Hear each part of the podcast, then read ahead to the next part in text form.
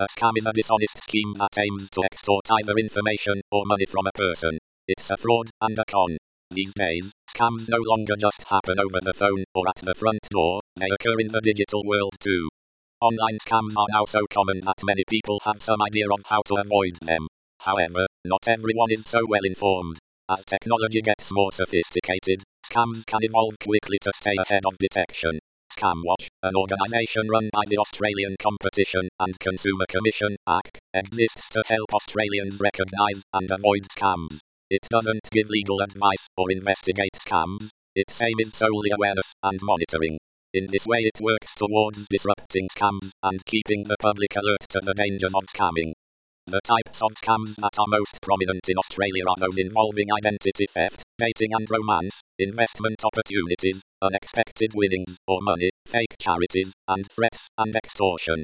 Email scams in particular can be very convincing, especially if they've been able to replicate the details of the bank or other organization the scammer purports to represent.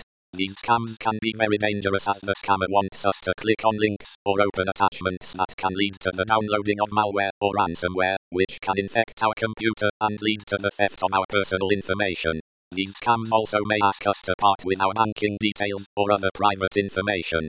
This is called phishing. Then there are dating and romance scams. ScamWatch reports that over $24 million was lost by Australians in 2018 in dating scams, with nearly 4,000 reports lodged with the ACC. Social networking sites accounted for over 34% of the victims, with a further 20% listed as general internet victims, 18.9% as email victims, and 13.9% through mobile applications. Roughly 85% of all Australians who reported romance and dating scams noted that they came from the digital world. 137 Our American counterparts fare no better, with the Federal Trade Commission, FTC, noting that romance scams rank number one on total reported scam losses at $143 In a report released in May 2018, ScamWatch noted that in the year of 2017, Australians lost $340 million to scammers, a $40 million increase on 2016. More than 200,000 reports were filed with various government bodies. Investment scams topped the list at 64 million that year, with dating and romance scams coming in second at $42 million.139. What does this say about us? Are we just gullible? Do we trust too easily?